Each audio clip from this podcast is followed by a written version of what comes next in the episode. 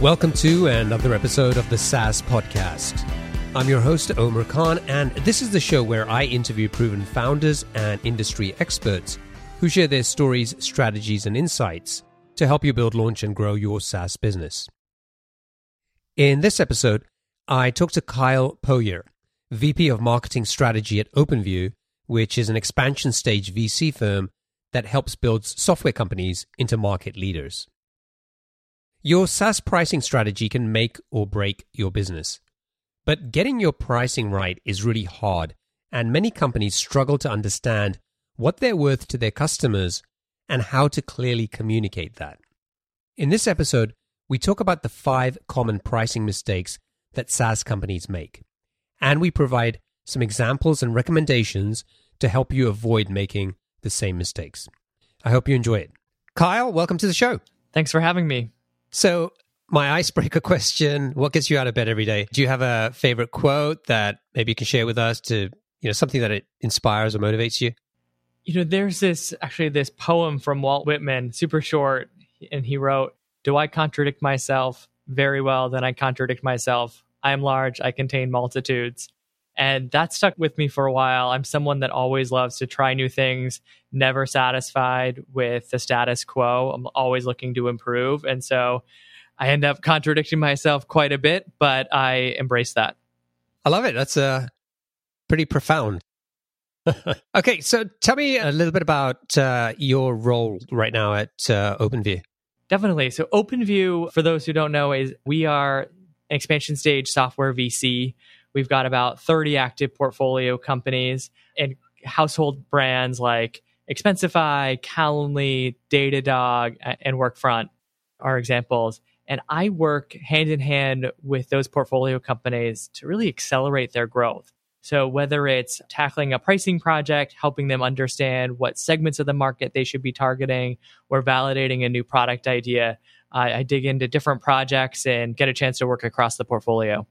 So, what type of companies are you guys looking to work with? Like, what's an ideal company for you?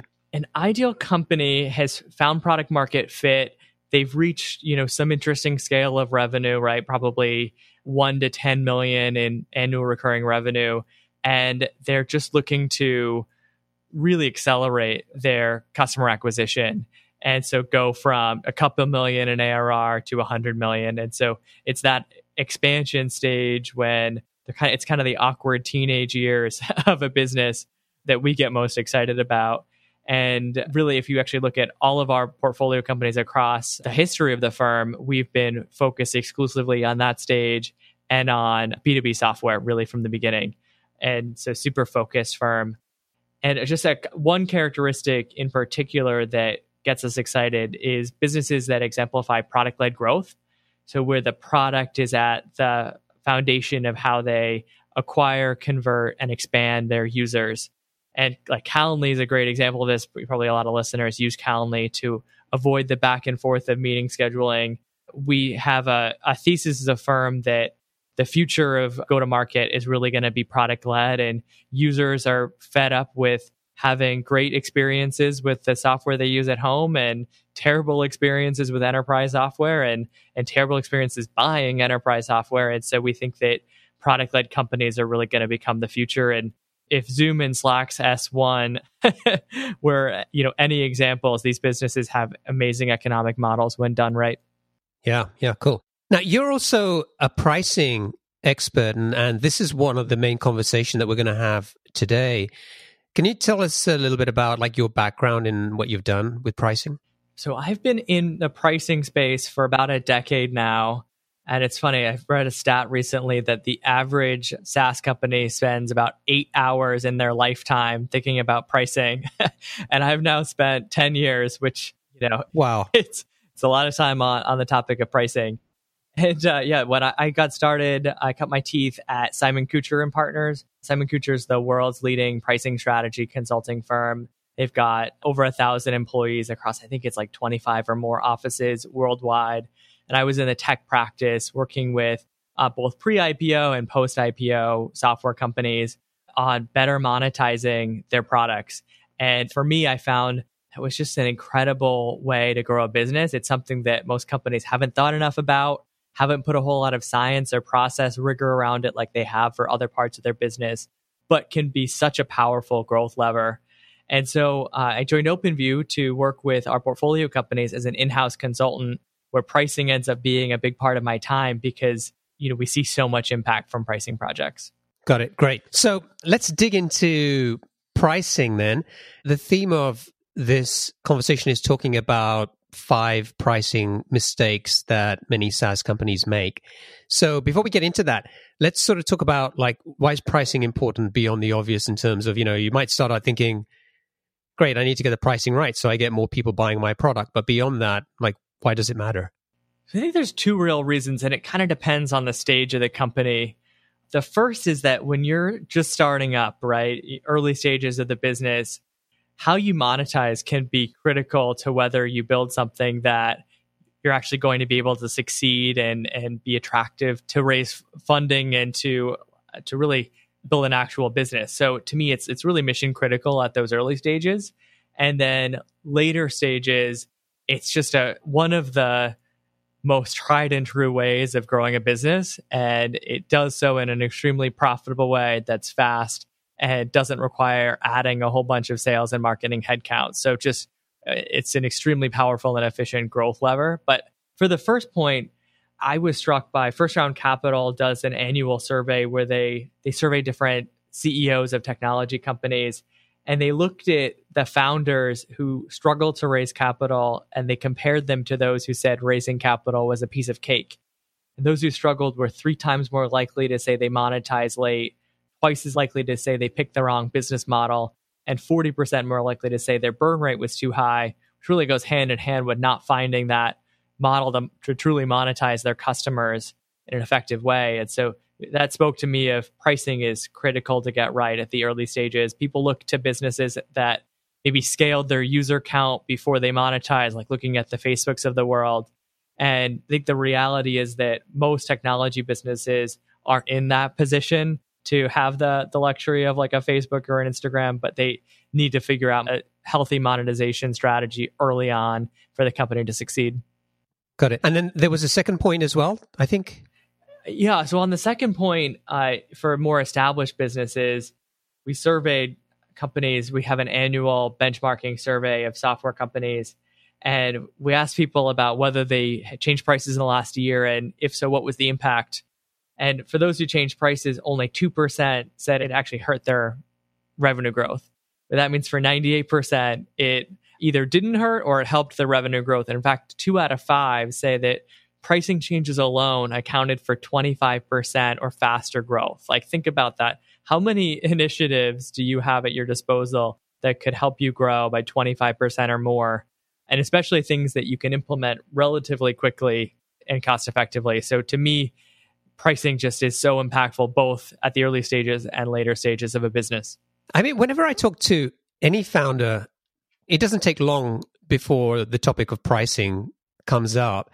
And so I'm really shocked at that statistic you shared earlier about startups only spending like eight hours thinking about pricing. And, and especially when you start to put it into the context of what we're talking about here and why pricing matters, you know, it kind of makes sense that you should be investing a little bit more time thinking about this. Definitely. And it's so, and that's a stat from the folks over at Profitwell who do a lot of research and benchmarking around around pricing. And I mean, from my perspective, for many founders, pricing is not something that like they know a whole lot of the science and like the process of doing pricing. And so a lot of it is sort of gut feel, putting something out there and then assuming it hasn't really done any harm to the business, they might be reluctant to change it because all of a sudden that is adding more friction potentially in the sales process. That's having difficult conversations with their customers. And so once they find a model that they think is working, a lot of folks are reluctant to change it. But you find even businesses that are otherwise successful can be even more successful if they look at pricing. Okay, so let's dig into the five pricing mistakes. So, what's the first mistake you see SaaS companies making? First mistake is that most companies are too cheap in the early days. And I think this is true at just about all of our portfolio companies, at least. And I mean, it's really easy to see why, right? I mean, if you think about in the early days, most companies don't want any barriers getting in the way of folks adopting their product. And they also think about their experience as a cash constrained small business, right? When the reality is most B2B buyers, especially, are not all that price sensitive. And price can even be a signal of quality and of sort of long term staying power. So I've spoken to enterprises that say we won't buy an option if we think it's too cheap because we, we don't trust that that business is going to be around next year. We don't trust that they're going to be able to invest in their product in the way that we need them to.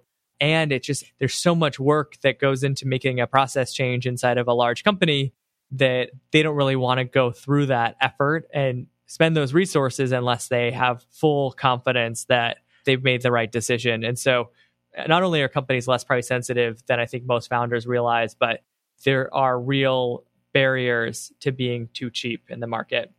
And uh, there's a lot of examples of companies that have raised prices over time, too many to name. But I think one company that I really look at that has communicated publicly their changes and and I think really advocated for others to think the same way is a company called Statuspage. Uh, they are a website for communicating with your users uh, the status of your applications. And I think when they launched out of Y Combinator, they were free and $49 a month. And I think they must have realized, or if I were in their shoes, I would have realized you can't build a large and enduring business off of that unless you get hundreds of thousands of paying customers, which probably means millions of free users.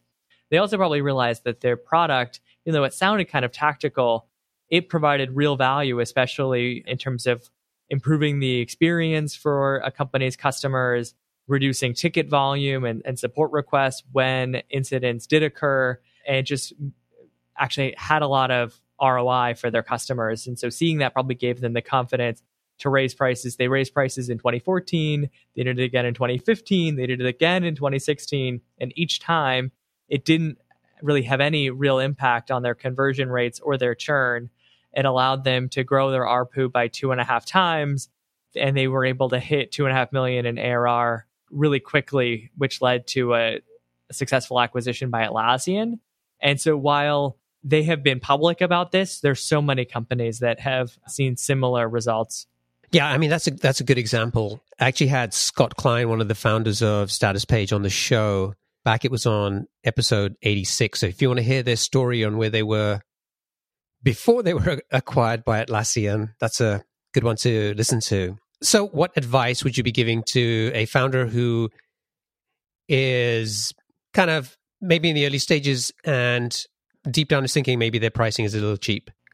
The first thing is really to test it. You need to get data on it. And for some companies that have more of a self service business model or lower prices or customers buy on their own, I mean, you can pretty easily test, right, by just rolling out new pricing for new cohorts, seeing what the impact is in terms of conversion rates from free to paid and, and see what what happens that way and then you know worst case scenario if you know in the first couple of weeks it has a meaningful impact on conversion. You can always roll it back without a whole lot of risk. But then for many companies that are in the early stages you don't really have a whole lot of traffic on the website. You're not you don't have a ton of self-service purchases and it's more of a negotiated sale where maybe even the founder is talking one-on-one to the buyers. And in those cases, I think you just have to keep nudging up the price a little bit, maybe increase it by 10 or 20%, and observe what the reaction is on deals. And you can probably keep nudging that up until you start getting the sense in conversations that pricing is really shutting down or really slowing down conversations. And for most companies that have a process like that, I think they'll realize that they're not priced too high in the market and that there is room to move it up, not an unlimited amount, but uh, certainly higher than what they probably started with. And worst case scenario, if a buyer balks at the price at the price and says it's it's too high, if that really shuts down a conversation, because you're in the early stages, you can roll it back. Say, we want to enroll you in a beta program. We'd love to get your feedback. In return, we're able to offer you, you know, half off or whatever it is. I, I think that early stage companies have the luxury of being able to test these things and then roll them back if it's not as successful. Yeah, that's great advice. I've been working with a founder recently who was in a situation with pricing where he's in the early stages. is going out and talking to customers and having these sales meetings and thought that his price was about right. But when we talked about it and looked at what the value the product was delivering, it felt like he should at least be charging double what he was. And he felt a little uncomfortable about that. But when he went out there and had a conversation with the customer, you know, went through the the process and then sort of laid out the price, it was like the customer didn't even blink at it. It was like, yeah, of course, that's no problem. And so he came back and it was like, wow, it's just like I didn't realize that how I was kind of underpricing my product. But the other lesson from that was, well, probably the next conversation you have, you need to probably push it a little further as well and see what happens there. Exactly. And that's just a muscle that founders need to get comfortable strengthening over time. And really, pricing is not something that should be static. I mean, I think people think there there must be some sort of perfect price point out there, and if only I figure out what that price point is, everything's going to be great. Uh, the reality is, pricing is kind of like product management. You should be collecting data, learning from your customer interactions, and constantly improving it over time. It might mean going after new segments that are willing to pay more, and you can design some sort of like new features or new products around going after that that higher value use case, or you know maybe you do want to introduce a fighter product a, a, lower end product or a freemium version to go after another business segment. There's so many ways that founders can think about pricing also beyond just you know increasing the price by a little bit here and there. You can get strategic with how you think about pricing changes and pricing opportunities Great. So that's mistake number one. So let's move on. So, what's the second mistake that you see SaaS companies make with pricing? The second mistake is around the value metric, and folks have, in uh, many cases, picked the wrong metric. And I think many people kind of instinctively know what a value metric is, but for those who don't, it's the unit that determines what customers pay or what you charge them. So think users or think usage or like company size as examples. And in the early days of SaaS, users or seat based pricing was the primary model. And that was just because that was the kind of closest analog to on premise products where you installed software on a machine was the seat. But as we've gotten more sophisticated with, we have better billing systems now, we track a whole lot better data about product activity. I think most companies are starting to realize that users aren't the best predictor of value for their products and they can get a lot smarter in how they think about value metrics. And so, like one model that you might think about is a model like a Wistia. So they're a video hosting platform, or a or a HubSpot, which is known for their marketing automation. If you think about how those companies serve their customers, you know, as their customers grow in sophistication or using the products more and more, they might grow a little bit. Their teams might increase slightly, but they're probably not going to see tremendous in account growth as their customers are successful. But rather with with like a hubspot it's number of contacts that predict success. How many marketing contacts are you generating? Those become leads that you can market to and sell into. And so even if you don't have necessarily a whole nother marketing hire having twice or three times the number of contacts means you can generate a whole lot more revenue so that's a better predictor of value than than users. And with Wistia, it would be think something more like how many videos do you have or how many views do you have on your videos as opposed to seats. And when we survey companies, we're seeing that it really matters what kind of application you're selling, you know, what kind of software company are you? So for horizontal applications like a Slack or a Salesforce, users are still the primary way of charging and you can tend to sell into a whole lot of users within an organization. But for vertical applications like a you know a Veeva or a MindBody or an Athena Health, or for infrastructure software companies like an AWS or Datadog, users are not the only game in town. In fact, only about 30% of those companies now charge on a per user basis, and charging based on usage is much, much more common.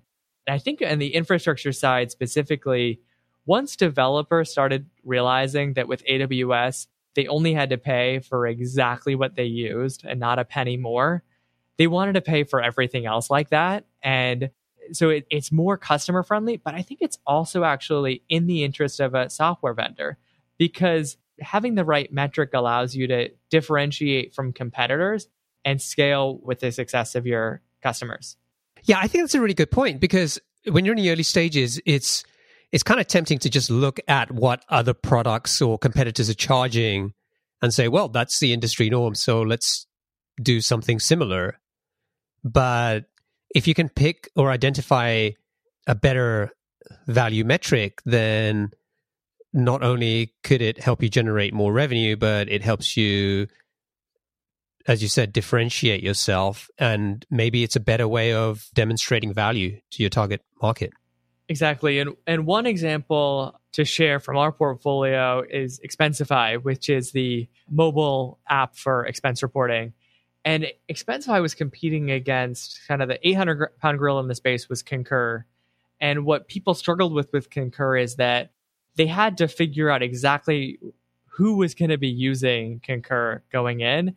And it can be difficult, right? Like you don't necessarily know who's going to be a heavy user of expense reporting.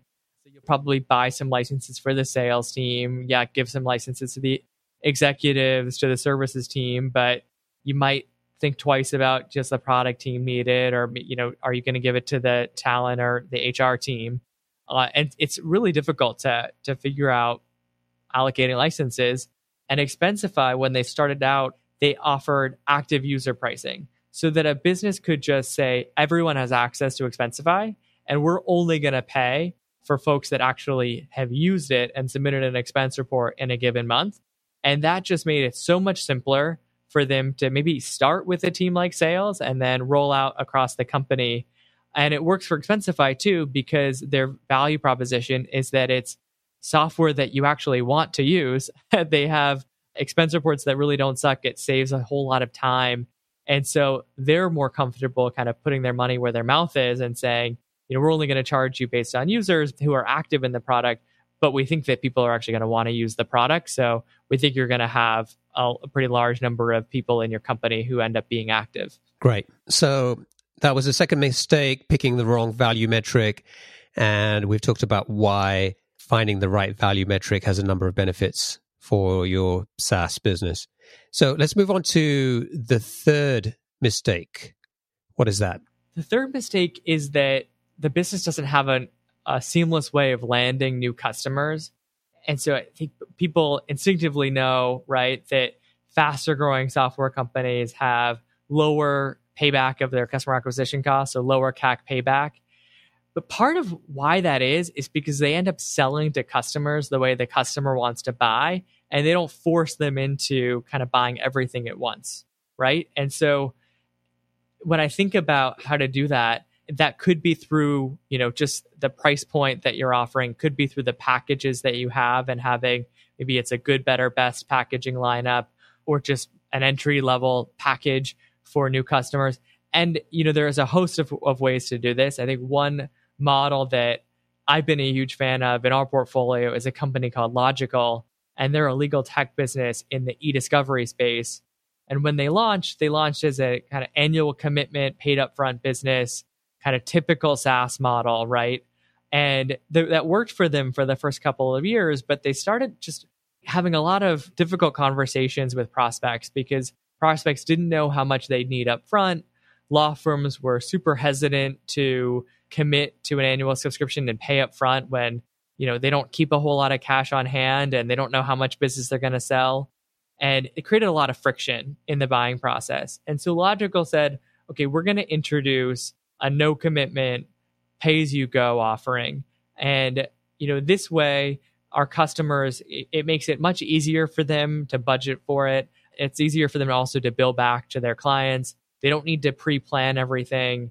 And we think that this is going to be a much better experience for our customers. And so, what's interesting is within just a couple of months of fully launching their pay as you go plan, they signed up more customers than they had over the entire like four year history of the business prior to that point. And it was truly hockey stick growth. I mean, by the end of the year, they had a 500% increase wow. in customers on the back of this pay as you go offering. And so while, you know, pay as you go might not be the right strategy for a business, I think you should be very mindful of is the offering attractive to customers and and conducive to landing effectively landing new customers. Yeah, so again, just kind of give me a little bit more on that. Like, so what's some advice that you know, some tactical things that people could maybe try to figure this out? So there's a number of ways to try to figure it out. I think one one idea that is simple is just looking at how you're communicating pricing. So a lot of companies will publish their pricing on their website, but they, they end up doing that in a way that is confusing for the customer. The customer has a hard time figuring out what they want to buy. There's a lot of drop off on that page. They don't really know what plan is right for them. Like there's all of these problems. There's so many bad pricing pages out there. And I think just some simple advice would be like start by clearly stating your value proposition. So even though it's a pricing page, you should never miss out on an opportunity to tell customers, you know, what you do and and why and how it helps them. You can talk about the benefits of the plans and what you get in each plan more in terms of customer language than having a whole set of like features that people don't really know what they mean and like jargon and check boxes. And I think that there's just a ton of opportunity just on the kind of the communication side of pricing. I've worked on pricing projects with some of our portfolio where we're looking at changing price points to drive conversion. And then we also look at just changing the pricing page to make it more friendly for buyers. And, you know, both can actually have about the same impact sometimes. It's amazing to me. Just the communication alone can open up the floodgates of acquisition. So that's good. So it's not just about what your pricing is or what the value metric is, but are you even if you get those right, are you screwing things up by just having a pricing page which does a really bad job and you know potentially confuses people or just makes the the buying process harder. Exactly. And that's super easy to test. I mean, you can do for those who haven't done it before, you can install services like Hotjar on the pricing page to look at how long people are spending on the page what they're clicking on, where they spend their time, when they bounce or if they bounce, you know, what was the last thing that they saw. You can kind of really get into the specifics of their interaction. And then you can also do usability testing on new pricing pages. You can share that with people in your target market and see what they would buy when they see it or if they'd buy anything at all. And then it's also something that you know you can do some A/B testing on with with new designs. Great. So that is pricing mistake number three. You can't land new customers. So let's move on to number four. What's the fourth mistake you see SaaS companies make with pricing? Well, so the flip side of landing is, of course, expanding, right? Every SaaS business wants to both land and then expand. From the investor perspective, we look at expansion as a critical factor when we're thinking about whether to invest in a company. And specifically, we're looking at net dollar retention. We want to see signals of net negative churn in a business because that we know that's extremely predictive of growth rates. And net negative churn compounds over time. So you could actually turn off all sales and marketing spend and stop acquiring new customers, but continue to grow as a business if you have net negative churn. And so to me, there's a lot that can go into getting net negative churn, right? Like customer success can play a role. Obviously, like your product offering and how much product you can sell into the customer plays a role. But what people don't think about is pricing actually has a big role as well.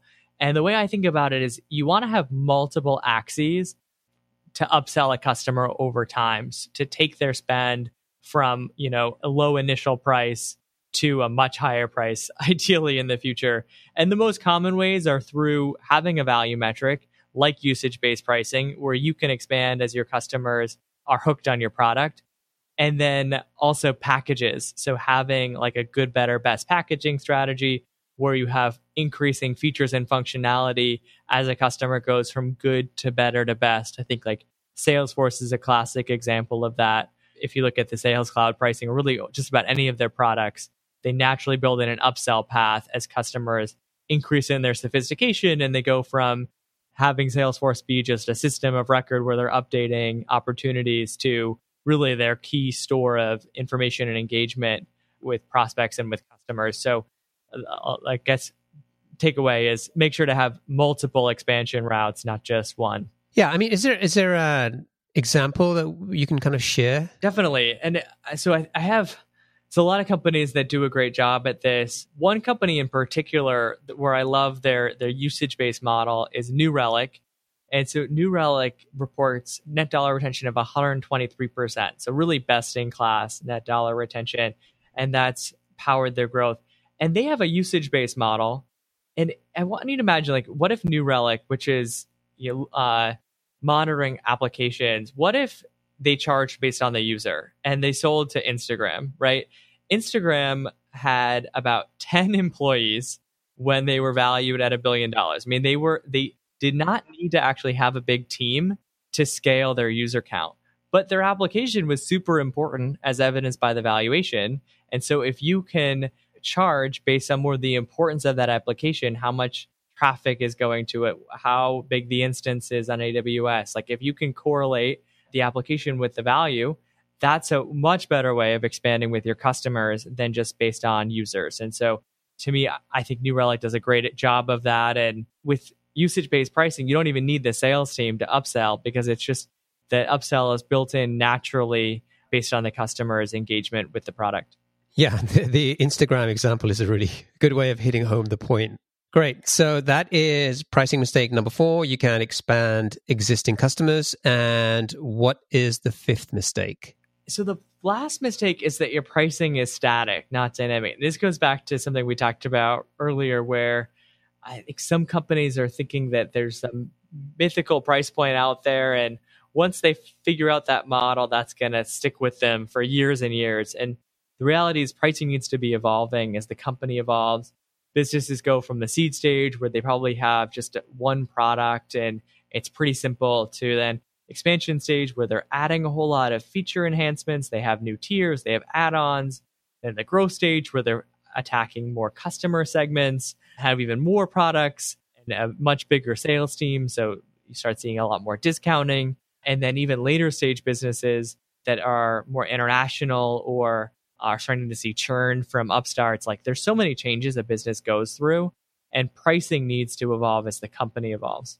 Yeah. And I, I think, you know, when I talk to early stage founders or, you know, people who are super early stage, trying to get to first 10, 20, 30, whatever customers, you know, we often have conversations about, well, I need to get my pricing right. I need to figure what that is. But I think the reality is, is when you're going after the first 10, 50 customers, it doesn't really matter what your price is, right? I mean, at that stage, it's just about having, as you said, you know, there needs to be some simple pricing. You're not getting in the way of your customers.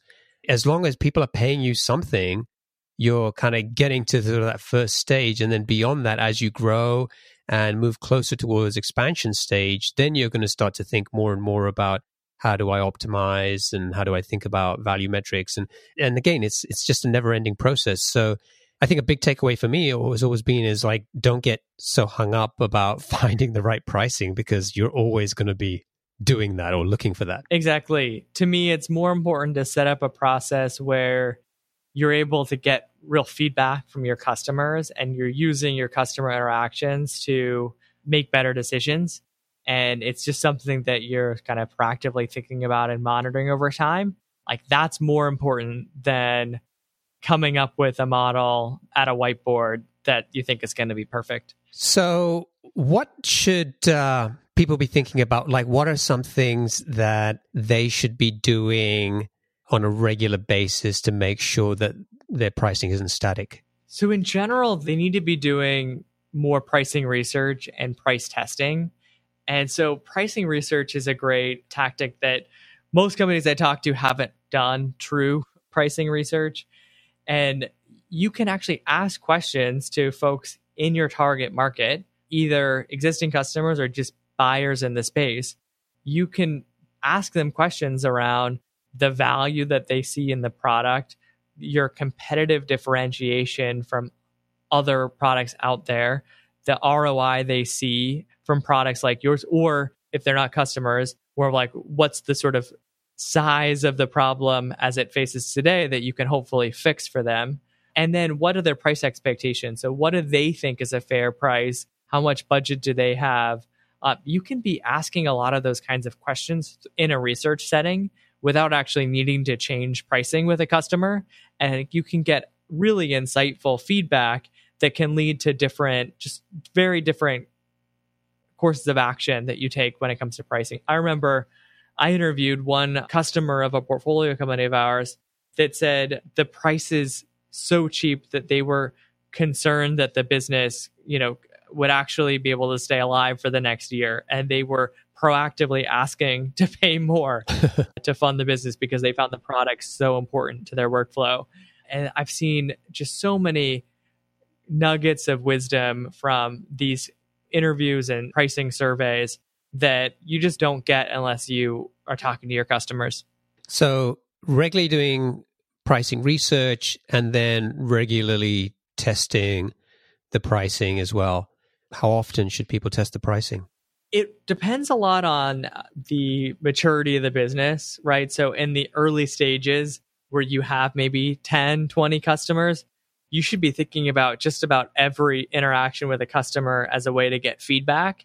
And even though you know you have some sort of pricing that you're working off of, you should be experimenting regularly to make sure that that's right because it's it's a lot easier to test and experiment in the early stages compared to once the business is maybe 10 times the size and you have customers that have rooted expectations or the market has rooted expectations.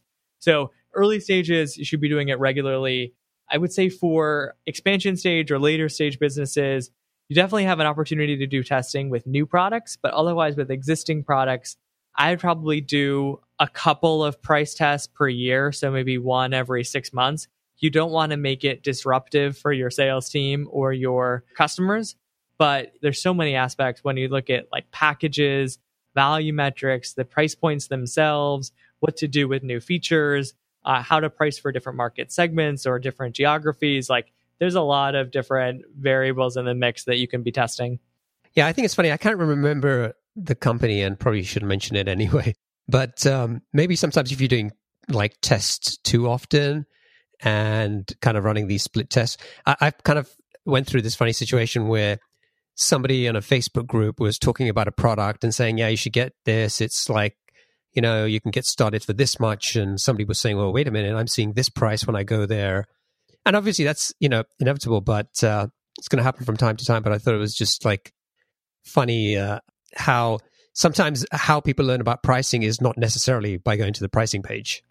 It's true. Although it's, I, I find it always interesting that people don't really talk about a business's pricing as much as I'd expect. So some I know some companies, like ahead of a user conference, one of their concerns is, you know, are people going to start telling everyone else about what they're paying, and are they going to find out I offered customer A a bigger discount than customer B, and is that going to come back to bite me?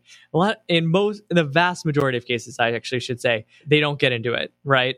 they know that their scenario is not apples to apples what the other company's scenario is so I think for most companies, there's there's less transparency in the market than you think, but you certainly need to be mindful of it, and you don't want uh, to create a bad customer, bad prospect experience because of your pricing.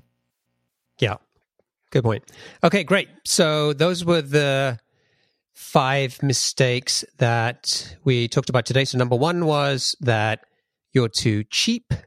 Number two is that you've picked the wrong value metric. Number three, you can't land new customers.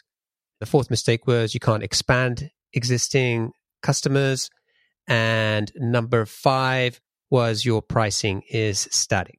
Great. That's really been helpful. Thank you, Kyle. Definitely. And my goal is hopefully to, by, by taking some of these mistakes and, and talking about them, we can help some of the early stage founders just better understand their business and, and ask the right questions around their practices. And I'm sure many folks have experienced these and corrected these mistakes, but hopefully it gave some some advice or some tests to try uh, for those who haven't thought about it. Yeah, no, I think it's definitely really great information there.